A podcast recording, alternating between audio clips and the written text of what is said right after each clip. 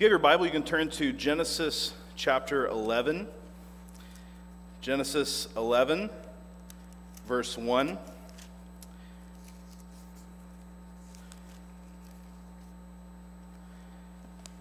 Today we would be coming to a close on our series in Genesis 1 through 11. Um, we've been picking up the pace a little bit here near the end. Uh, but I think I'm actually going to do one more week. I'm going to go, even though the front of the bulletin will probably lie, I'll go into chapter 12 uh, for one more week. I know that will be shocking. Um, but I wanted to start and look at the call of Abraham, which starts in the next chapter. But there's a big shift that happens after this chapter where we start seeing God focus on the family of Abraham. And really, the rest of the story of Genesis and the rest of the story of the Bible is about how that family is blessed and then becomes a blessing to the nations. Uh, but today we're talking about the Tower of Babel, this last narrative that we have in this first section of Genesis. And so we're going to read this together starting in verse 1 of chapter 11. Now the whole earth had one language and the same words. And as people migrated from the east, they found a plain in the land of Shinar and settled there. And they said to one another, Come, let us make bricks and burn them thoroughly. And they had bricks for stone and bitumen for mortar. Then they said, Come, let us build ourselves a city and a tower with its top in the heavens, and let us make a name for ourselves, lest we be dispersed over the face of the whole earth. And the Lord came down to see the city and the tower, which the children of man had built. And the Lord said, Behold, they are one people, and they have all one language. And this is only the beginning of what they will do. And nothing that they propose to do will now be impossible for them Come, let us go down and there confuse their language, so that they may not understand one another's speech. So the Lord dispersed them from there over the face of all the earth. And they left off building the city. Therefore, its name was called Babel, because there the Lord confused the language of all the earth. And from there the Lord dispersed them over the face of all the earth. This is the word of the Lord. So I've tried multiple times and been mostly unsuccessful. I mean, somewhat somewhat successful from time to time, but for the most part, I've bombed a lot at being a woodworker. Um, that is something I've always wanted to be, and I have many of the tools, and I've done a few projects. Like I said, a few of them successful, but I've never really reached the status of a of a hobby woodworker yet. And a few years ago, I was building a table. I should say I was attempting to build a table uh, for our dining room. I thought, wouldn't it be awesome to uh, build my own dining room table? And so that was my intention. I wanted to build something nice for us. And so I went online, I found a good design, I downloaded it, I, um, I got the plans, I began to work on it with every intention of creating this um, nice dining room table. But then, as circumstances changed and as uh, intentions changed over time, I realized that that is not exactly what it was I was building. For instance, when I went to the lumber store to buy lumber, I realized to have a nice dining table, I really should have some nice woods for this dining room table. And then I looked at the price tag of the woods, and that, that would normally be a very fine dining table. And I thought, well, you know, framing lumber is okay right? uh, it will be a quote unquote rustic look. Um, so that was the first choice. Then I started actually working on it, started cutting the wood. You know, it's better to cut a, wood, a piece of wood too long than too short, if you didn't know. But I remember one time I cut one just barely too short, and so it didn't quite line up with the other pieces that were supposed to be the same length. And I thought, well, it was my last piece of wood. Am I going to go back to the store and then get another piece of wood to make sure that it's absolutely perfect? Well, this is handmade furniture. The, the imperfections of it are what make it unique, right? That's the story that began to go through my mind anyway. I finished it and kind of checked its sturdiness, and it had a little bit of wobble to it, just a little bit, but you know, I realized I probably should add more bracing to that. I should, add, I should make this heavier built because it's, it's just too loose. But if I do that, then it's going to look very much tacked on and not going to look very good. And so I decided to leave it as it was. At various points along that way, as I was making those little micro decisions, little movements away from the intention that I started out with, I had asked myself the question what is it that I'm exactly building here? Because I had the design in mind and I had the picture in front of me, but then as I made little decisions towards that, my intention started to change and I started to build something different than what my intention was. My intention was to build a fine dining room table, but I did not end up building, as you might have guessed, a fine dining room table. I ended up building a fine garage workbench, which is the purpose that it serves today. In my shed, it holds tools and various things, and it does that pretty well. However, it was different than what the original intention was. When we come to the story of the Tower of Babel, and this last kind of section before we move into Abraham and the story that God's going to tell through this, we see the same thing. There is a design here to build something, there is a design to make something great, and yet the intention is off. The intention is not in alignment with what God's purposes are. And so they were supposed to ask themselves at various points along the way what is this that we're actually doing? We're building something here, but does it actually do what we want it to do? And does it look the way that God wants it to look? And the fact is that it is not of God's design. This is, in fact, a recognition that they are building a life outside of God's design. And we see that even in the first two verses. Read those with me again. Now, the whole earth had one language and the same words.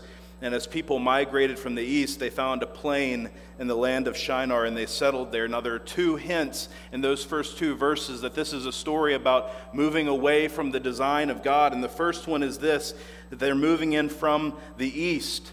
And if we were reading this passage with our uh, biblical glasses on through the lens of the way that the scripture talks in a metaphorical and literary sense, we know that the east is a bad thing. East is where they went out of the Garden of Eden.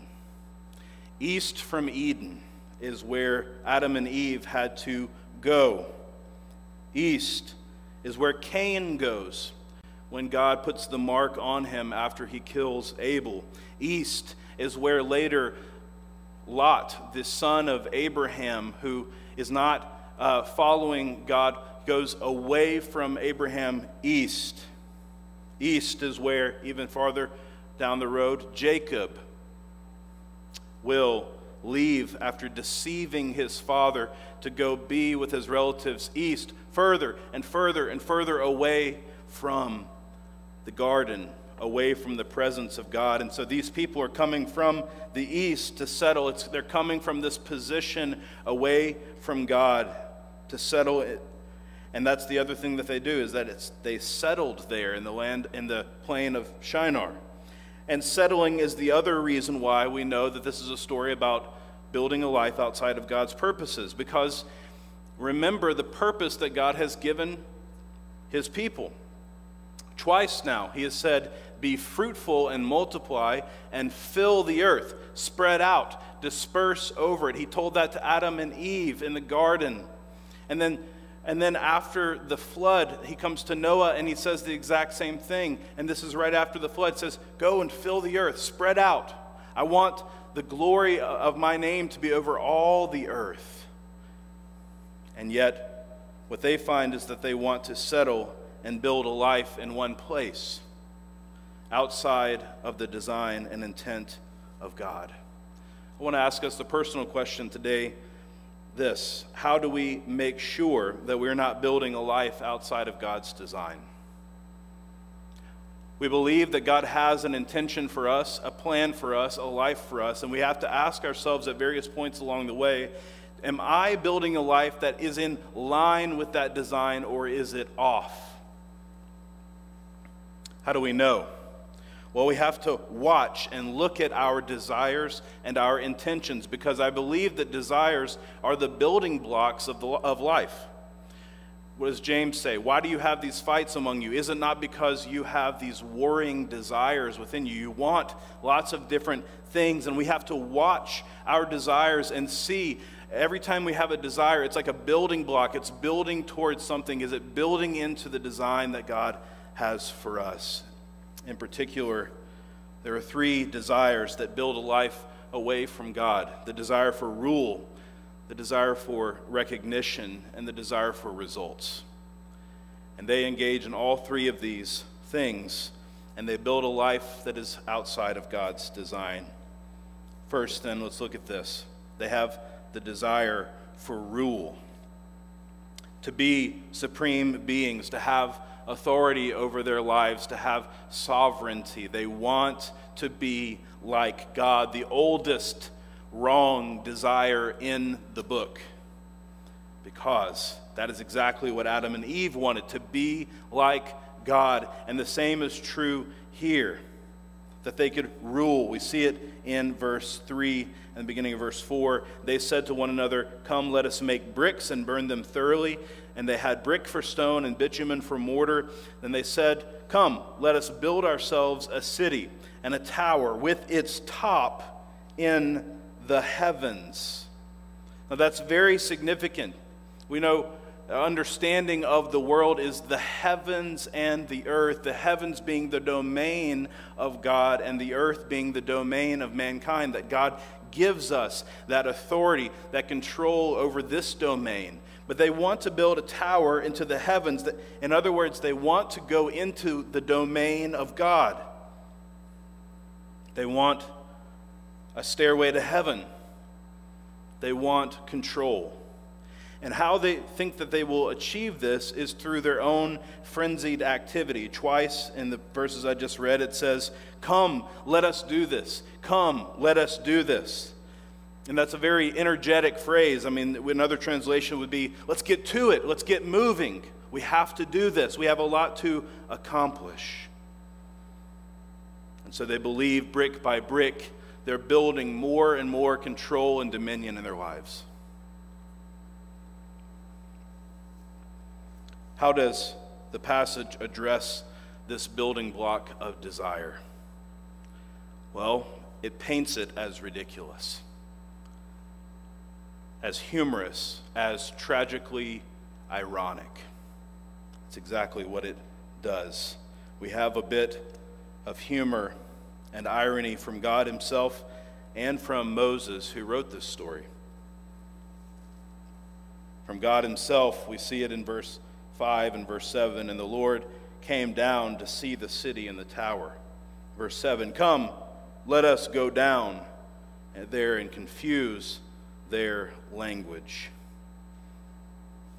The Lord says, I got to come down to see this. This tall tower, right? That's supposed to reach into the heavens. I can't quite see what's going on down there. It's not quite reaching his throne room, metaphorically speaking, of course. We don't believe that God is in the sky and that he actually can't see this. What he's doing is he's saying, This is how weak that effort is. I can't even see what's going on there. Let's go down and check it out.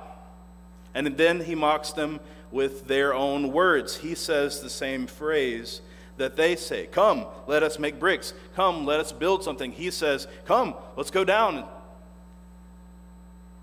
I better get down there. I better get to it. Oh no. They're building a tower to me. What am I going to do? And so that frenzied phrase he uses again but he has to go a long way down in order to see it. And so it is true that God is mocking them here. Does God do that? He absolutely does this. He holds in derision, he laughs at those who believe that they can reach the heavens. Psalm 2 Why do the nations rage and the peoples plot in vain? The kings on the earth set themselves, and the rulers take counsel together against the Lord and against his anointed, saying, Let us burst their bonds and cast away their cords from us. He who sits in the heavens laughs. The Lord holds them in derision. For all of our frenzied activity, for all of our belief that we can control our lives, that we can reach the heavens, it's actually ridiculous. There's a little bit of mockery also from Moses, who wrote this, little extra commentary in verse 3, where he says, Come, let us make bricks and burn them thoroughly. That's a quote that he's saying was said, but then he adds this, and they had brick for stone and bitumen for mortar. Now, that wasn't part of the story. They didn't say to themselves, We have brick for stone and bitumen for mortar. That's Moses, many centuries later, writing this story to his audience, the Israelite community outside of Egypt, and he's telling them this is what they had to build with. The reason why is because later these same materials, brick and bitumen, are used in the construction of uh, Babylonian temples and also Mesopotamian ziggurats. These, uh, if you remember from your freshman year of college, ziggurats were built in Mesopotamia, some of the oldest history that we have, these old towers that reached up to heaven. And he's saying that's the same stuff that they're building out of. But Israel did not work with those materials. Israel worked with stone and mortar. So he's translating it to his audience and he's saying, Look, I know we use stone and we use mortar, but they had brick and bitumen, and that is actually a laughable thing because those are weaker materials. There's no way that they're going to build a tower tall enough to reach the heavens out of bitumen and brick, these things that they bake. It won't support itself. And so the weakness of the materials reflects the weakness of the human attempt to rise to God.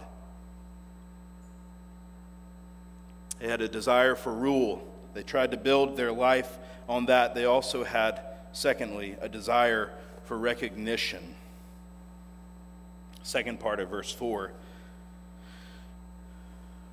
Build a tower with its top in the heavens, and let us make a name for ourselves, lest we be dispersed over the face of the whole earth. Let's make a name for ourselves.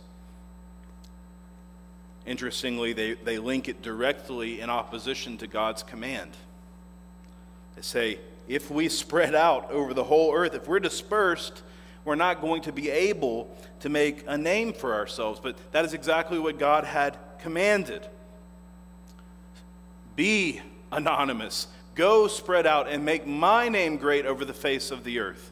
And yet, here they are trying to be famous this principle we understand. It's still true, right? If you want to become a famous musician, you can't live in Gary, Indiana. Okay? Sorry, it's just the first example I thought of. Sorry if you're from Gary. But now you may be from Gary, right, and become a famous musician, but it's very, very, very unlikely that you are going to be a famous musician in Gary, Indiana. Okay? What's if you've got some talent, if you've got some skill, what's the what, what do you do? You move to Nashville, you move to LA, you move to New York, you go somewhere where there's a concentration so you can make a name for yourself. And that's not wrong because God may be calling you to do that. He may be calling you to do that, but that's not what He called them to do.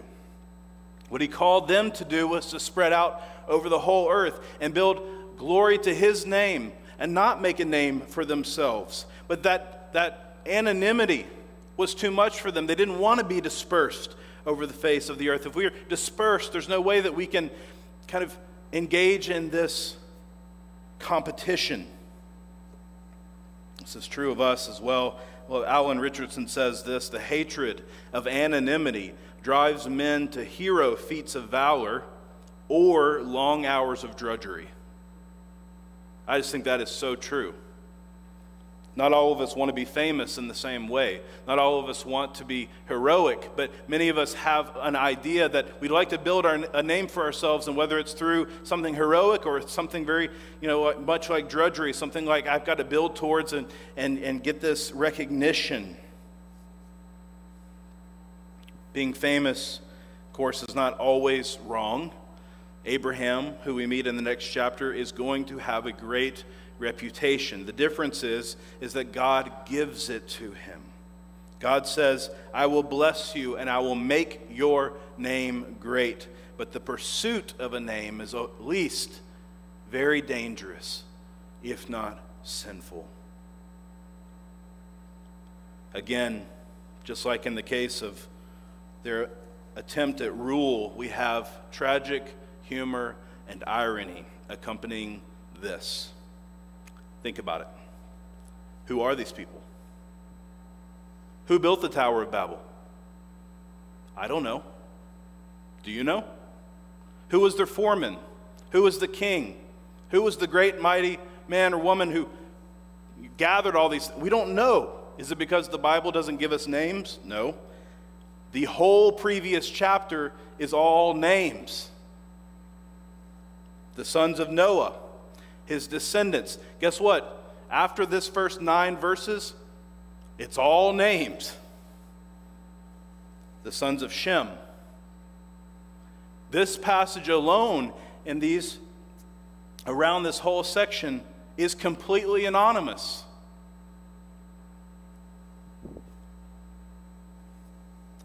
They don't obtain what they seek. In search of a name, they find themselves eternally anonymous.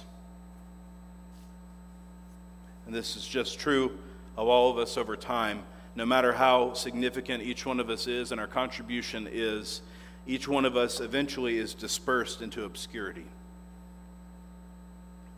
There was a famous sonnet written by uh, Percy Shelley he was actually, his wife was Mary Shelley. You might know her. She wrote the book Frankenstein. Um, but this is the 1800s in uh, England. And he wrote, he's most famous for his poem or his sonnet, Ozymandias. It's really the only work that people talk about when it comes to Percy Shelley. And Ozymandias was a, was a poem about, that's the Greek name for Ramses II, the Pharaoh. And uh, Percy Shelley is he was in England. Had the, there's an exhibit came for Ramses II, also called Ozymandias, and there was a few remnants left of of his reign in Egypt, and it came to a museum near him, and he was inspired to write the poem. And in the in the sonnet, he imagines that a tablet is discovered from this powerful Pharaoh, Ramses II, and he writes this poem uh, about what the tablet says. Here's just a little section of it. He imagines this My name is Ozymandias, King of kings. Look on my works, ye mighty, and despair. Nothing beside remains.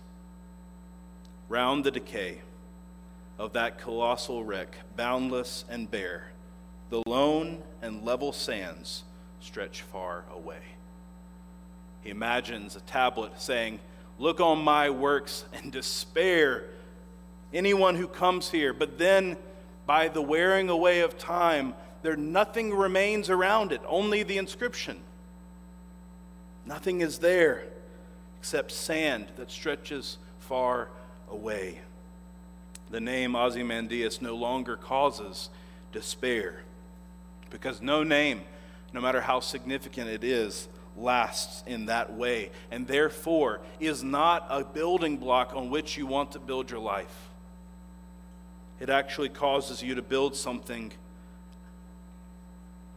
that is not helpful or good or God's according to God's design. The desire for, for rule, the desire for recognition. Thirdly, this morning, they had a desire for results. They wanted to build this, in other words, to prove that they could, to have the power of accomplishment.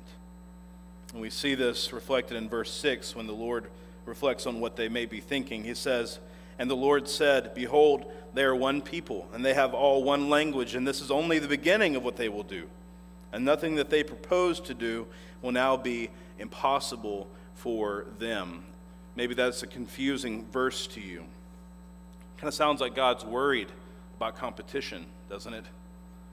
If I if I let them build this, then nothing will be impossible for them. Is he worried about rivalry?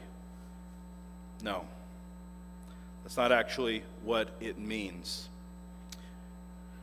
What he is doing is putting words in their own mouths. He's not worried that nothing will actually be impossible for them. He's worried that they might think nothing is impossible for us. He's not worried about their rivalry, he's worried about their delusion. They think that if they build a tower to the heavens, that they can do anything, they can have any result that they want. Isn't that part sometimes of our desires?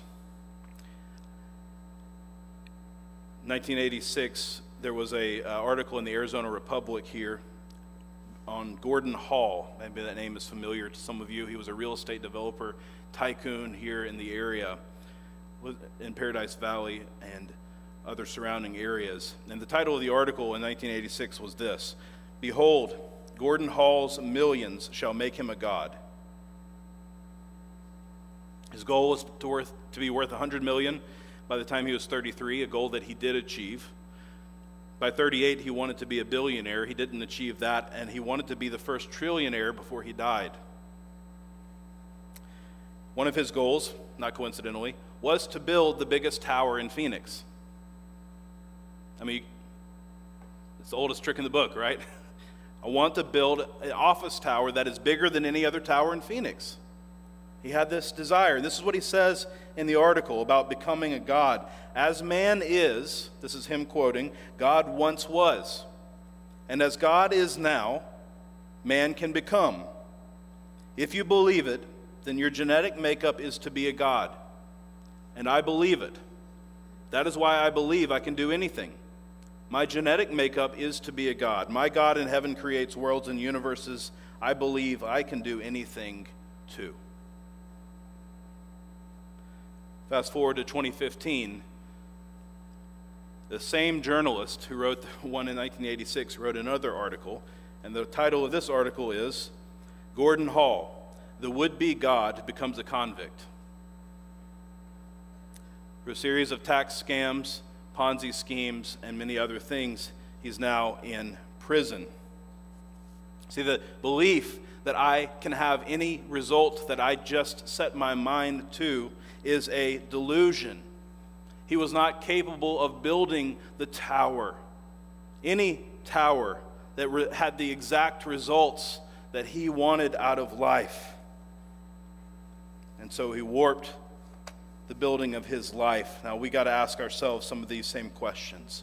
What am I building here with my life? What am I building? How much of my energy goes into laying the building blocks of desires that build something that is outside of the life of God?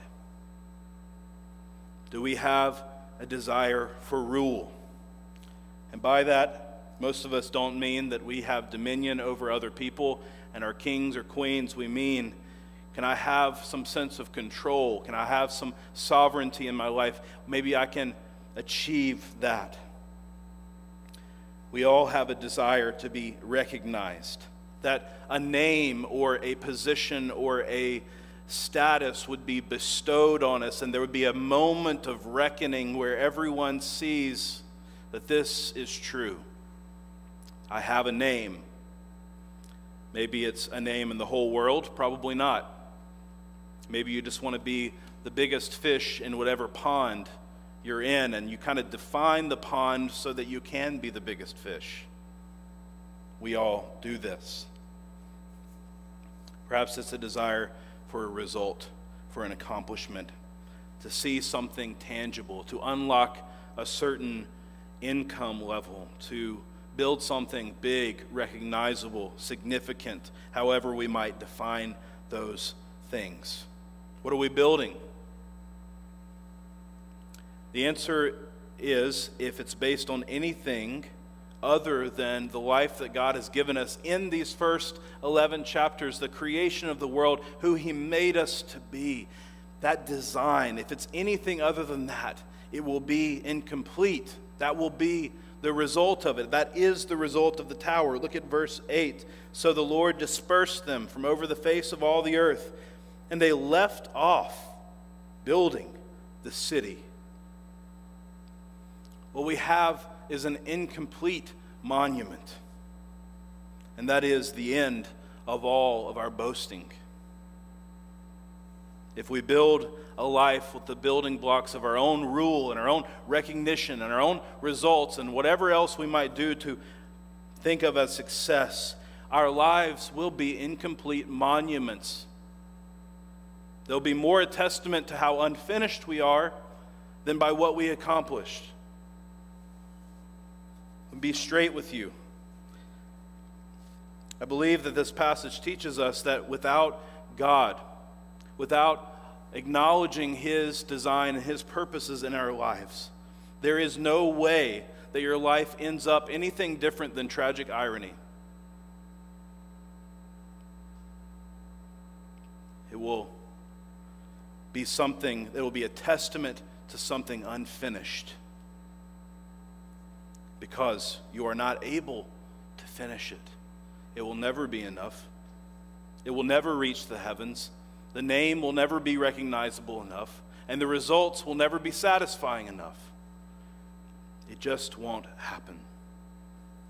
Is there an alternative? Thankfully, yes.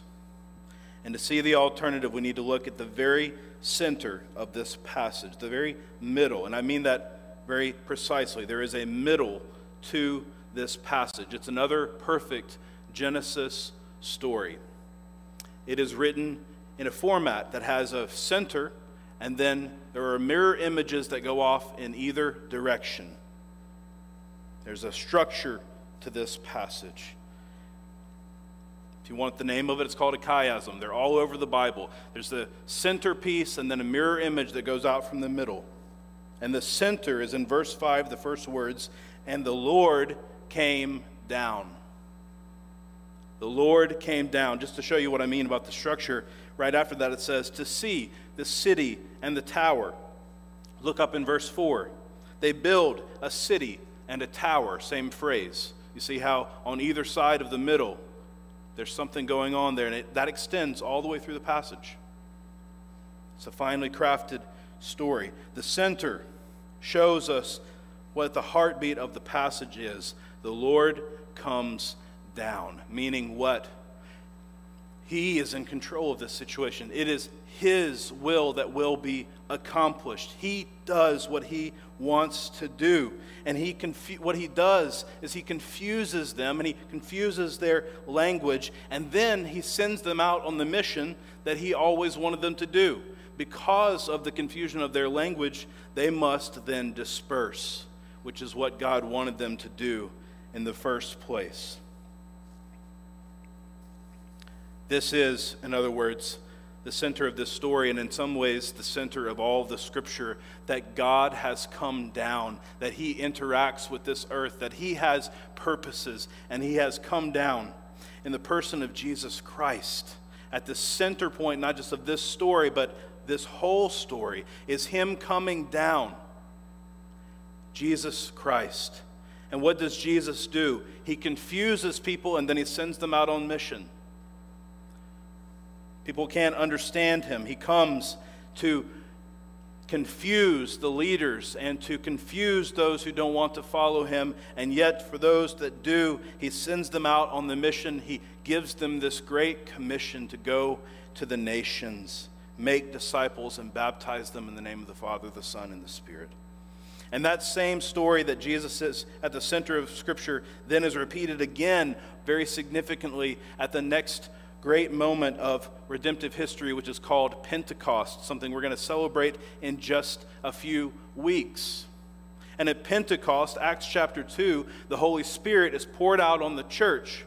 And this is not something brand new, this is something prophesied. Zechariah chapter 3 that the Spirit will pour out and the nations will hear in their own tongues. And when the Spirit is poured out, that's exactly what happens. There are tongues, there are languages, but it's no longer primarily about confusion. In fact, in that Acts chapter 2 passage, The tongues that are spoken gets the ear, the attention of devout men and women around, and they hear in their own language the story of the gospel.